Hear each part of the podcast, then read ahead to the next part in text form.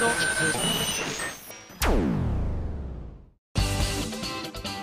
井あさみのシンガーソングゲーマー。皆さんこんにちは。今井あさみの SSG 今回で第237回目でございます。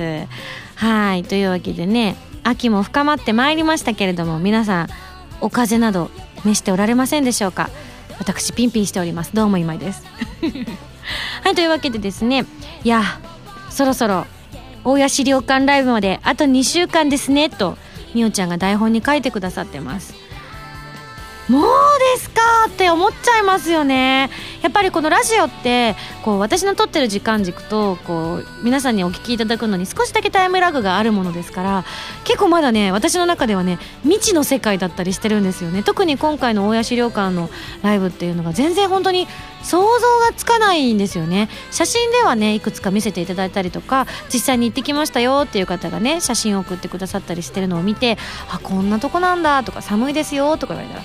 あそうなんだって思ったりもするんですけどやっぱね沖縄の時もそうだったんですけど実際に行ってみないとどういう風なライブ会場でどういう心持ちで私は歌うんだろうかっていうのがねまだピーンときてないところがあるんですよね。なのでそういった意味も含めて本当にワクワクドキドキしながら当日を迎えたいななんて思っておりますけれどもね。ぜひぜひ遊びにいらっしゃる皆さんにもですね、えー、こう楽しみにしていただきたいですしまたねちょっと特殊なね環境のライブだったりするのでなかなかこう行けないなっていう方も多いと思うんですよね。なのでこのラジオの中で少しでもね皆さんにいろいろ来れない方にもどんな風に準備してどんな風にライブが行われたのかっていうのをですね私も本当に多分きっといろんな初体験があると思いますのでそういった話もできたらなっていう風に思ってます。まあとりあえず私が実際にライブを経験するまで皆さん楽しみにしていただきたいんですけれども、えー、実はですね来週あのあゆみちゃんのコーナーが本当久しぶりかな？結構ぶりで2ヶ月ぶりぐらい？もっと？もっとかな？結構ぶりなんですけどやっぱりこうライブが近づいてくるとあゆみちゃんがね本当にいつも、ね、ありがたいことに大変なこともあったりすると思うんですけれどもいろいろ頑張ってくれてるんです。特にねあのツアーの1個前にこういうちょっと特殊なライブがあるっていうのもあってね準備の方も大変だとは思うんですけれどもあゆみちゃんにもですねどんな準備が進んでいるのかというのをですね新情報を皆さんにもお伝えしていきたいと思っておりますしはいどんな感じにしようかっていうのもですねちょこっとだけ皆さんに事前にお伝えできるかなと思っておりますので来週楽しみにしていただきたいと思います。それでは次のコーナー行く前に CM です。どうぞ。今井あさみの4枚目のアルバム「この雲の果て」が2013年11月27日に発売されます。シングル未発表曲2曲アルバム用新曲3曲を含む全13曲を収録。ブルーレイ付き数量限定版 DVD 付き版にはこの雲の果てミュージックビデオも収録されています。皆さんぜひ聴いてみてくださいね。今井あさみ初のミュージックビデオ集。今井あさみミュージックビデオコレクション2009から2012ストロベリー甘く切ない涙からリミテッドラブまでの DVD 付き限定版シングルに収録されたミュージックビデオはもちろんアルバム用に制作したカラーサンクチュアリアロマ・オブ・ハピネス。プレシャスサウンズ風が残していったなどアーティストデビューをしてから4年間にリリースした楽曲の全ミュージックビデオを1枚に収録。今井あさみによる紹介ムービーやオーディオコメンタリー CM 映像やゲーム「コープスパーティー」のオープニングムービーなども収録です。好評発売中です。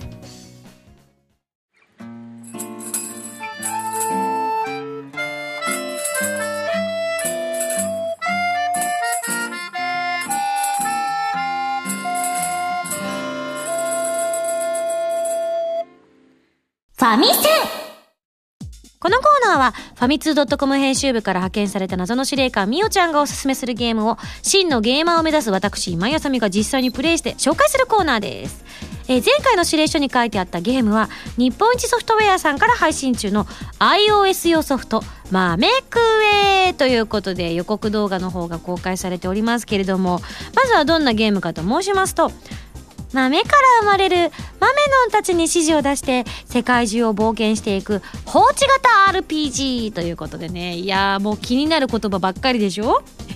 プレイヤーは豆のんたちに指示を出して見守るのみ。豆のんはご当地のもとやコラボのものなど様々な種類があるんですよ。ということで実は私が、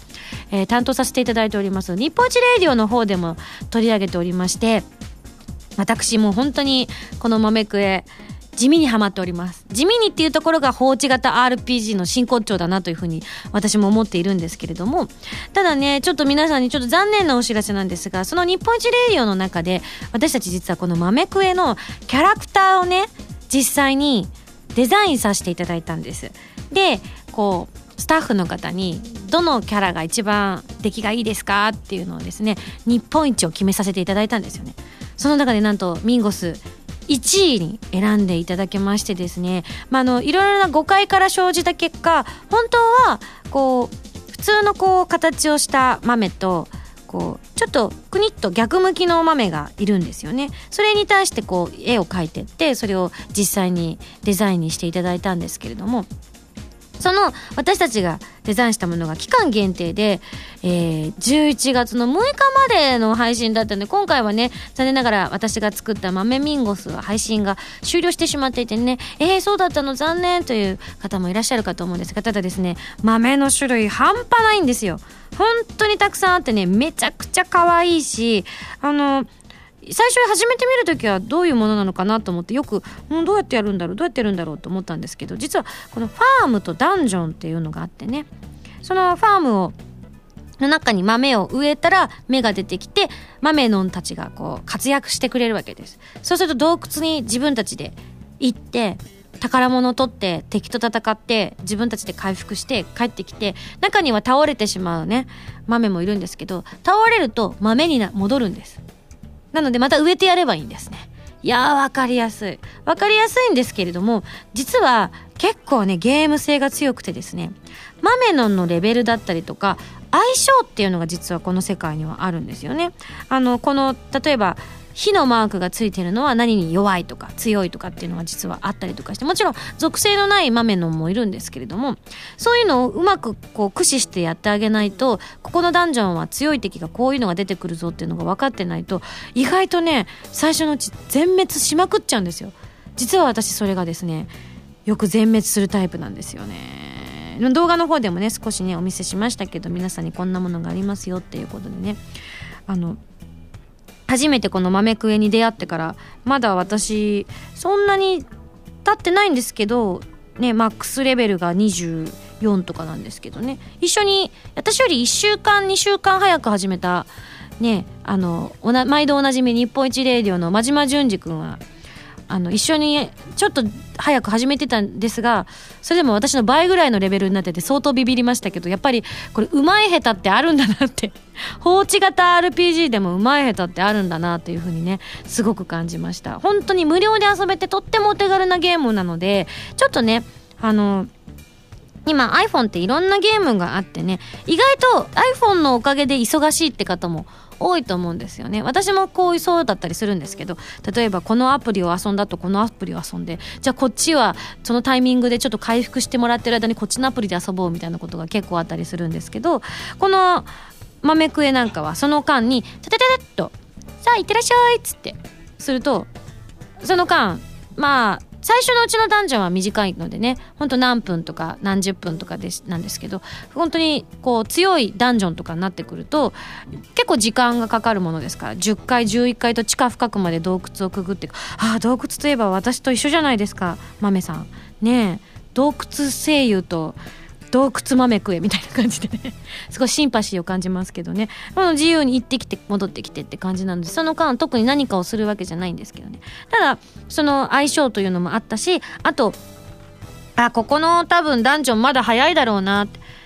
11階まで降りれないだろうなって思った時は予約とかできるんですよ。なのでその予約をして何階まで行ったら戻ってこいと。そうするとあの倒れる豆の数も減ったりしますからすぐにまたじゃあもう一回行ってこいってまた戻ってこいってやってる間にレベルが上がるのでね。そうすると次のダンジョンが簡単にクリアできるようになったりとかしてね。意外と頭脳も使うんですよ。本当にねとっても可愛いですので。あと公式ホームページにある4コマ漫画もとってもね可愛いのでそちらももしよろしかったらチェックしてみてください。はい。というわけでね今回ご紹介したゲームは日本一ソフトウェアさんから配信中の iOS 用ソフト豆クエです。いえたまにあのこう皆さんのねイラスト募集なんていうねイベントとかもやってたりしますのでね公式ホームページチェックしていただけるとそういうのに参加するとまた楽しかったりすると思いますよ。はい。というわけでそれでは来週の指令書を開封したいと思います。じゃじゃん。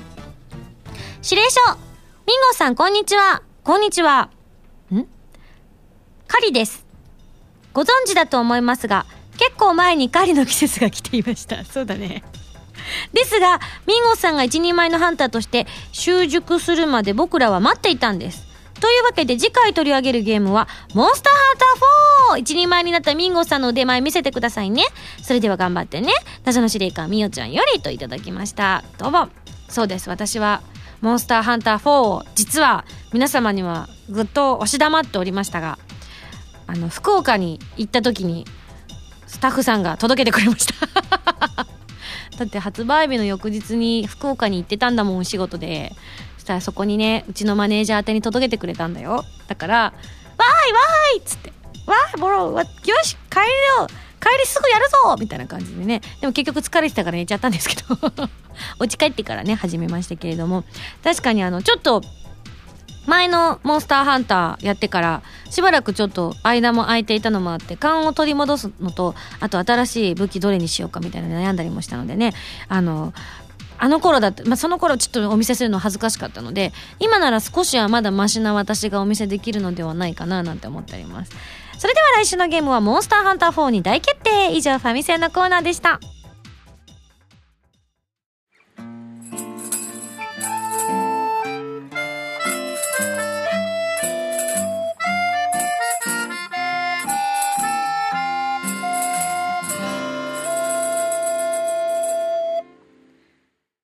月27日に発売。このの手完成記念コーナー。パチパチパチパチパチパチ。パチはいというわけでですね。このコーナーは11月27日に発売を迎える。私今井あさみの4枚目のアルバム「この雲の果て」についてお話をしていくコーナーです。そうなんです。本当にあの今回も順調にねアルバム制作進んでいたんですけれどもようやっとこう私もですね順番に曲を聴ける日が参りましたということで本当にあの皆さんよりほんのちょっと早くね手に音源を手に入れて毎日聴いてるわけでございます。もちろんね栃木とか次のツアーとかでもねガンガン歌っていくと思うので早くからちょっと準備をしなきゃいけないなっていうのもありつつなんですがやっぱりねなかなか皆さんは経験できないんだと思いますけれども自分のアルバムが出来上がってそれを順番に聞いていく時のこの幸せなかなか味わえないと思いますよ。私もまだ4回しか味わってないですからね。すごい新鮮毎回新鮮だしすごい身も引き締まる思いがしますしなんかいろんなやっぱりこう作ってる時の思い出とかがよぎってきてね感慨深い気持ちになるんですよね。4枚目にしてもやはりそういう気持ちになれるっていうのはやっぱり特別なこう私のお仕事の一つなんだなっていうことをね改めてかみしめている瞬間でもあったりするんですがただあのまだ世の中には発売されていない状態なのでこう何ですか？パソコンにこうヒュッて入れるともう発売されてるものをヒュッて入れるとわーっといろんな情報が出てくるじゃないですか。でもまだどこにも情報が登録されているものではないので自分で手打ちするんですよね。その時にね必ず何かしらね失敗があります。今回失敗あるかどうかちょっとね見てみたいですね。今私この私の最新型 iPhone ですですね「この雲の果て」というタイトルのもと13曲なんと69分も収録されております。結構ギリギリいっぱいまで使っている状態ですね。そしてこの雲の果てから始まっておりましてですね。もう結構明るめの曲が前半にズズッときてっていうのを見てるんですけど今。あってそうだな。この雲の果て夏色。あー間違えてる！夏色。3サンスジーンフラワーになってる。あー英語弱いからな私。サンシャインのサンはね SUN でしょ？サンシャインが SGINE になぜかなってますね。あったなこれまずいなこれ。そして次が「ディアダーリン」合ってるよな。D は大文字ね両方ね。 Rain 手のひらのアンブレラ。合ってるよね。そして旅人。あーでもこれも結果違うな。テンダーイズ・ザ・ナイトも間多分空白があるはずですけど全部詰まってますねこれ。でも一応テンダーとイーズとザとナイトのところは全部頭文字を大文字にして無理やり読ませるようにしてますね。無限旋律合ってますね。天空の炎ミラーあーこれも間違えてる。これ夜中にやったのがいけないな。ミラージェンだから MIRAGEN じゃないですか。M になってますね。合ってる？あそっか。じゃあいいんだ。あ英語じゃないから合ってんだ。よかった。見て書いたもんだってこれ。その代わりジャズアレンジがめっちゃ詰まってますね。ジャズアレンジが間何にもないまま無理やりギュギュギュって詰めてるからジャズアーみたいな感じの一つの単語みたいになっちゃってますね路地裏のプラネタリウム。海月と書いてクラゲジェリーフィッシュ。これ合ってますね。三花の祈り。星屑のリング。ジュエルズツリー。合ってると思いますあとは。ねえこれ誰がいつも登録してくれてるのかなって思うんですけどね。であの新しい iPhone になった方は皆さんご存知だと思うんで iPhone っていうかあなんたらなんたらよくわかんないですけどそれを更新すると今のこうミュージックプレイヤーって全部こうアルバムの写真が出るようになってるんですよね。結構私前のシンプルな感じでもよかったんですけど最初はちょっと面食らっちゃったんですけどだんだん慣れてきて。そうするとねこの雲の果て今井あさみっていうのが文字で出てきてるんですよね。これが発売されたら写真がねストーンと入ってくるんだろうなと思うとそれも早くちょっと見てみたいなって気がしますよね。これ大丈夫ですよね。これ私が登録されたのが第1号ってことになってこのまま登録ってことにはならないですよねきっとね。あ本当？まあ大丈夫だそうです。皆さん安心してください。朗報です。明治さんのですねあの仕事熱心なホームの方がですねすでにきちんとした情報で登録してくださっているということなので皆さんがご購入された時にスッと入れた時にはささっと今やさみの情報がドーンと出てくるということになってるのでサンシャインもサンサンスジーンにはにはなってないと思います。ね面白いですよね。はいというわけで。そんな風なこう私も感慨深いのに浸っているわけなんですが。じゃああのアルバムについてのメールもねちょっと来ていたので紹介していこうと思います。こちらハンドルネーム文蔵さんです。ありがとう。アルバム「この雲の果て」に関する質問です。ミンゴスのファーストアルバム「カラーサンクチュアリ」は四角。セカンドアルバムの「アロマ・オブ・ハピネス」は嗅覚サードアルバムの「プレシャス・サウンズ」は聴覚がテーマということでミンゴスの歴代アルバムにはテーマが設定されてますよね。では4枚目のアルバム「この雲の果て」にはどんなテーマがあるんでしょうか？よければお聞かせくださいといただきました。そうですね。ズバリお答えしましょう。テーマは苦悩です。わあ思いのきた。そうなんです。でもねあの以前にもちょっと話したと思いますけれども、まあ、今回3部作が一度完結して新たなり新たにこうアルバムを作るってなった時にもう本当に今回表題曲とこう正面から向き合って作ろうっていうふうに心から思ったんですよね。その時に今まではやっぱりこうアルバムをトータルでひっくるめてっていう作り方をしてきたんだけどうんなんかこう楽曲と向き合ってみたいなっていうふうに思って最初はね。なので曲をまずいただいた時にそれを何度も聴いて自分が歌詞を制作するにあたって聴いて聴いて聴いてってなった時にもうなんか他の他の曲のこととかも考えずにドーンとぶつかっていこうって思って書いているうちに結果テーマが人生みたいなところにたどり着いたんですよね。きっと曲がそれを導いたと思うんですけど私だったり他人だったりうんこう知り合いだったりいろんな人の人生をこう客観的にいろいろこう見て回った時にどんな人だってやっぱりいろいろこう悩んだりとかこう苦しんだりとか喜んだりとか、うん、それがこううまくいったりいかなかったりっていうのをねどんな人でも大なり小なり味わってると思うんですよね。で私なんかはこういうちょっと表に出る仕事をしてるっていうのもあって、まあ、あのすごく信憑性がないというか真実味がないように聞こえちゃいますけど私自身は結構ね表に出るような仕事をするようになる人とは今でも思ってなかったりする部分があったりとかしてねなんでここに私たどり着いてるんだろうなっていうのをねふとねこうふわって感じることがあるんですよね。そういった時にこう私がうんここにいるのはどういうことなんだろうなっていうのを思い起こした時あやっぱり自分が生きてきたものっていうのは無駄がないなっていうことを無駄になったことは一つもなかったなたとえでもここで道半ばでたとえ、うん、諦めてしまうことがあったとしてもそれすらもいいんじゃないかなって思えるところにまで自分は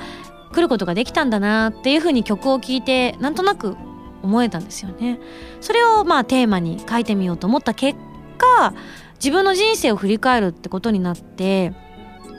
もうアルバムももちろんですしやっぱり今回のアルバム4枚目のアルバム作ってる間ってすごく自分の中でうん、苦悩したり喜んだり成長を感じることができたりまだまだ足りない部分があるなっていうのをね噛みしめたりとかね。結構ね気分的に忙しかったんですよね。あっち行ったりこっち行ったり。もうなんか楽しい楽しいだけではなくやっぱりもっとこうしたいああしたいなかなかならない。でもいいところもあったっていうその自分の一喜一憂感っていうのがすごく今回のアルバムに収録されてる曲の中にはなんかこう集まっているような気がして。結果この雲の果てというものがで描きたかったものっていうのがすごく表現されてるんじゃないかなっていうふうに思えたんですよね。まあ、あのいわゆる私の得意の後付け感ある感じですが結果的にこのいろいろなものを振り返ってみるとあテーマは自分の今いるこの場所っていうものがどんなものなのかっていうのを振り返るものになったんじゃないかなって思ってます。まあさっきはねちょっと冗談っぽく苦悩なんて言いましたけれどもうんなんかそのそれすらもちょっと楽しめる余裕っていうのをねこれからも感じていきたいなって思っておりますし私自身もねどんな風にこれからなっていくのか4枚目がこれでようやく完成する間際まで参りましたので今後どんな風に音楽活動をしていくのかっていうのを毎回ねなんとなくやるのではなくてしっかりとこっちに足つけて考えてやっていきたいななんていうのを改めて感じることができた4枚目の完成でした。ぜひ皆さんもね曲を聴いてみてただあの明るい曲からいろんな曲もありますので本当にあの皆さん自分のこう生活の中であった感じで聞いていただければ嬉しいなと思ってます。続きましてじゃあこちらのメール紹介しますね。ハンドルネームはたぴーです。ミンゴスこんにちは。こんにちは。このの手のミュージックビデオで袋を飛ばすところを見ながらいろいろ調べていたら猫カフェならぬフクロウカフェ的なお店があることが分かりまして早速先日行ってまいりました。え？フクロウカフェ。すごいですね。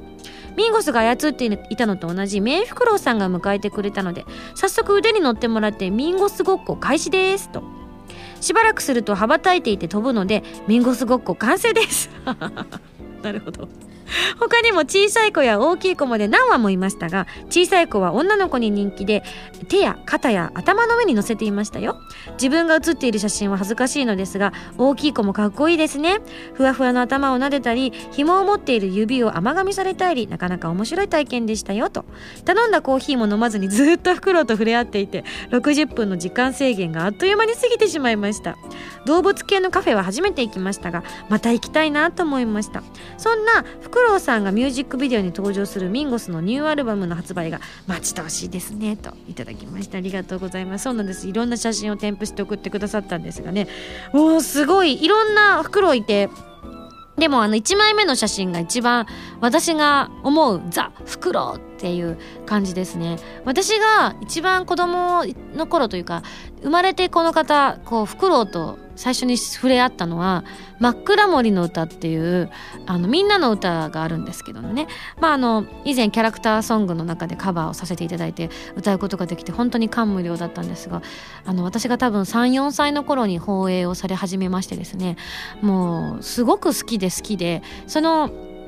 不思議な世界観をこうアニメーションで描いてこの曲が流れると食べてたご飯の手も全部止まってもう聞き入ってお母さんに歌いたいから歌詞をあの書き出してくれって言ってお母さんに新聞にね文字がそんな書けないですから書いてもらってそれを書き写してもらってね一生懸命覚えたっていう思い出があるんですけどそのミュージックビデオというかねその「みんなの歌の中でフクロウの絵が描いてあってその印象がとっても強いんですよね。本当にあの子供の頃に受けた印象って絶対忘れないなって思うんですけれどもそのフクロウさんのイラストにかなり近いフクロウさんなのでひょっとしたらモデルさんになってる種類なのかもしれないですよね。いや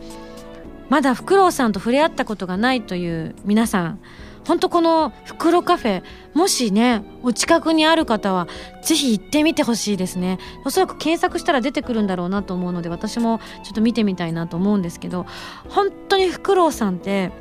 神秘的でなんか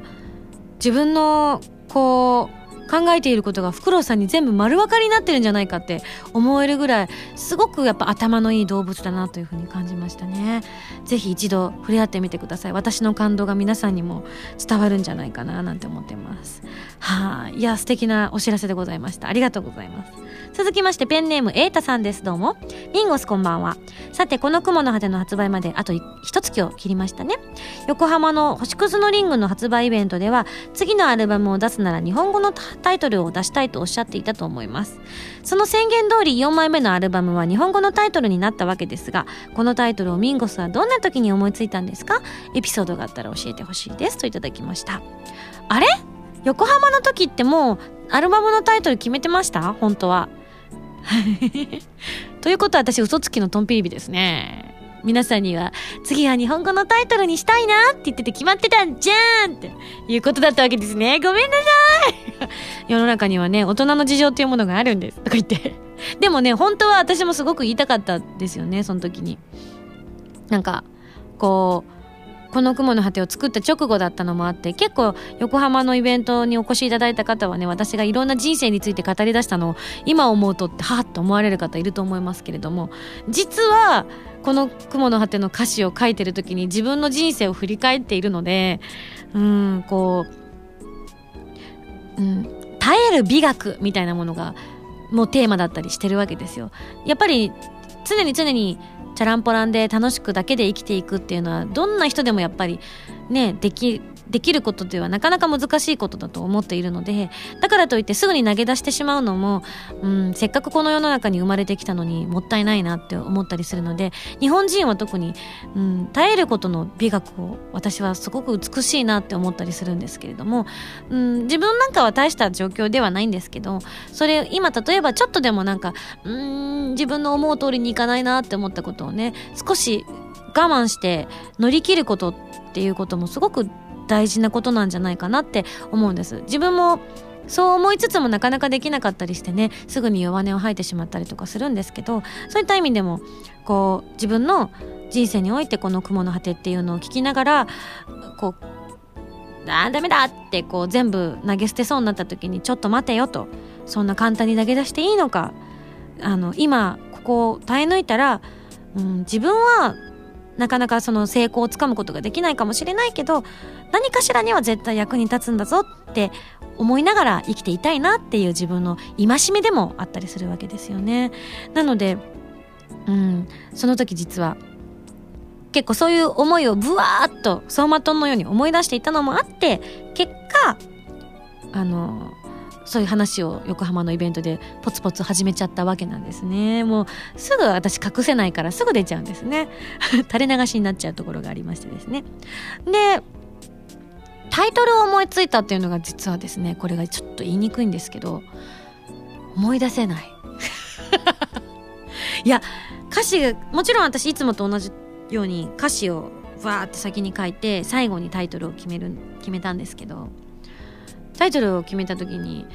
あのサビがね「この黒い雲の果てまで」って言ってるのでやっぱここが私の中で一番の象徴だったんですよね。この黒い雲っていうのが人生の中で自分が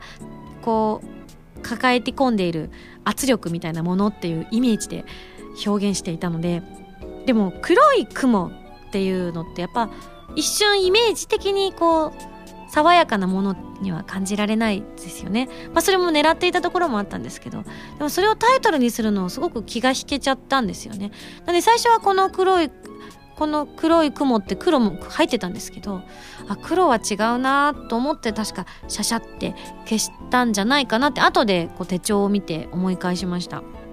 大体私は全部手帳にメモを残しているのでその時考えてたことを見たらは思い出せるんですけど鮮明に思い出せるんですけど結構どこで歌詞を書いてどういう風に出来上がってっていうのをね今回本当に思い出せないぐらい多分没頭してたんだと思いますね、うん、そういった意味でもなんかちょっとこの歌っていうのは今後も私の中ですごく大事な歌になっていくのかなって思いますしあまりあの逆にこう最後まで聴いていただくとそういう苦悩だけを歌った歌ではないっていうのがとても伝わるんじゃないかなっていうふうにあの自分では思っておりますのでポイントは最後の最後でこう全部曲が終わったかなと思ったらもう一行歌があるんですけどその時に「闇と光越えて」っていう歌詞があるんですけど最初「光と闇越えて」にしてたんですよね。あの語呂的にそっちの方が五感が最初いいと思ってしまったので今じゃもう絶対ね最初の方がいいですけどいや闇と光越えて。でも光と闇だと闇を後から超えるのかって思ってなんか違うかなって思っちゃったんですよね。だからこそあやっぱ先に闇を超えて乗り越えた後にその光すらも超えて新しいものを見つけ出したいっていう風に自分は感じてほしいなっていうのもあって後から変えて最初はなんか語呂的に違和感があるかな。でも絶対気持ちはこっちなんだよなと思ってたんですけどあっちゅう間になれましたね。今じゃ逆を歌えって言われたら結構歌いにくかったりします。なのでねそういった意味もあってすごくそういった明るさと強さも、含めた歌になっておりますのでねぜひぜひいろんな方に聴いてほしいなと思っております。はいというわけでねいろんな方から本当にメールが来てるんですけれどもまたこれは発売を迎えてからいろんな人とねこんなこの曲にはこんなエピソードがあったんだよっていう話をしていきたいと思っておりますのでまずはぜひ11月27日に発売の「このの手この雲の果て」をぜひたくさん聴いてくださいね。というわけで完成記念コーナーでした。原由美のサードシングル「インテンション」が好評発売中です。今回は全3曲入りのシングル。表題曲の「インテンション」は小説「オーバーロード4リザードマンの勇者たち同梱」のドラマ CD 主題歌。カップリング曲には PS3&Xbox360 ソフト「ファントムブレーカーエクストラ」オープニングテーマ「ブルームーン」とさらにもう1曲新規取り下ろし楽曲も収録。DVD 付き版にはインテンションのミュージッククリップも収録しているのでぜひチェックしてくださいね。ウェブラジオ今井あさみの SSG 初の音楽 CD がついに完成。オープニングテーマ「スパークルからライブの定番曲「ストラグル」リスナーの皆さんと作った宝物など全6曲を集めた珠玉の1枚です。初回生産版はゲッターズ飯田さんが私を占うトーク CD 付き。豪華ボックス仕様会員証付きの今やさみの SSG シンガーソングステージ発売中です。会員ナンバー5番ミンゴスからのお知らせでした。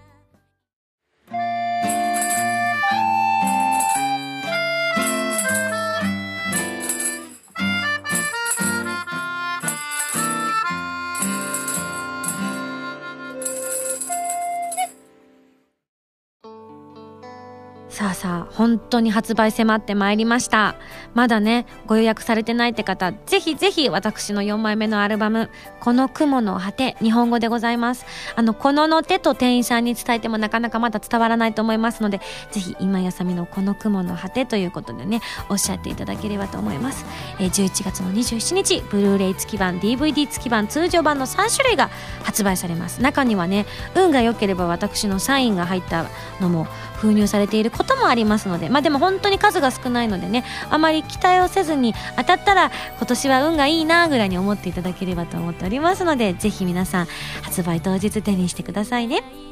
そして、えーそのこの雲の果てを引っ提げたセブンスソロライブも開催されます。12月14日土曜日、ゼップダイバーシティ東京。12月29日日曜日、大阪ビッグキャット。1月の26日日曜日の仙台連鎖。2月1日土曜日の福岡あるあるシティと、東京と大阪の一般販売は10月の26日から始まっています。そして仙台と福岡のチケット販売なんですけれども、実は決まりました。というわけで11月の23日から予定しております。え詳しくは SSG のホームページもしくは私の公式のホームページなどをご覧いただきましたら詳しい情報載っておりますが一次選考の方が11月の23日ということになっておりますのでぜひぜひ皆さんご応募の方お待ちしております。そしてあと2週間栃木県の大谷資料館でのアコースティックライブ開催日は11月24日日曜日です。ということでいやどんなライブになるのか本当楽しみです。ワクワク。写真とかもねいっぱい撮ってもらって雰囲気だけでも皆さんにね伝えられたらという方もいらっしゃると思うのであの全身全霊で私感じ取ってこのラジオで語りたいと思っています。はいというわけで番組では皆さんからのメールを募集しております。ふつおたぎておたなど各コーナー宛てに送ってくださいね。宛先は SSG のホームページに書いてあるアドレスから。題名に書くコーナータイトルを本文にハンドルネームとお名前を書いて送ってきてくださいね。それでは次回の配信は2013年11月16日土曜日となっております。それではまた来週土曜日に一緒に SSG しちゃいましょう。お相手は今井あさみでした。バイバイ。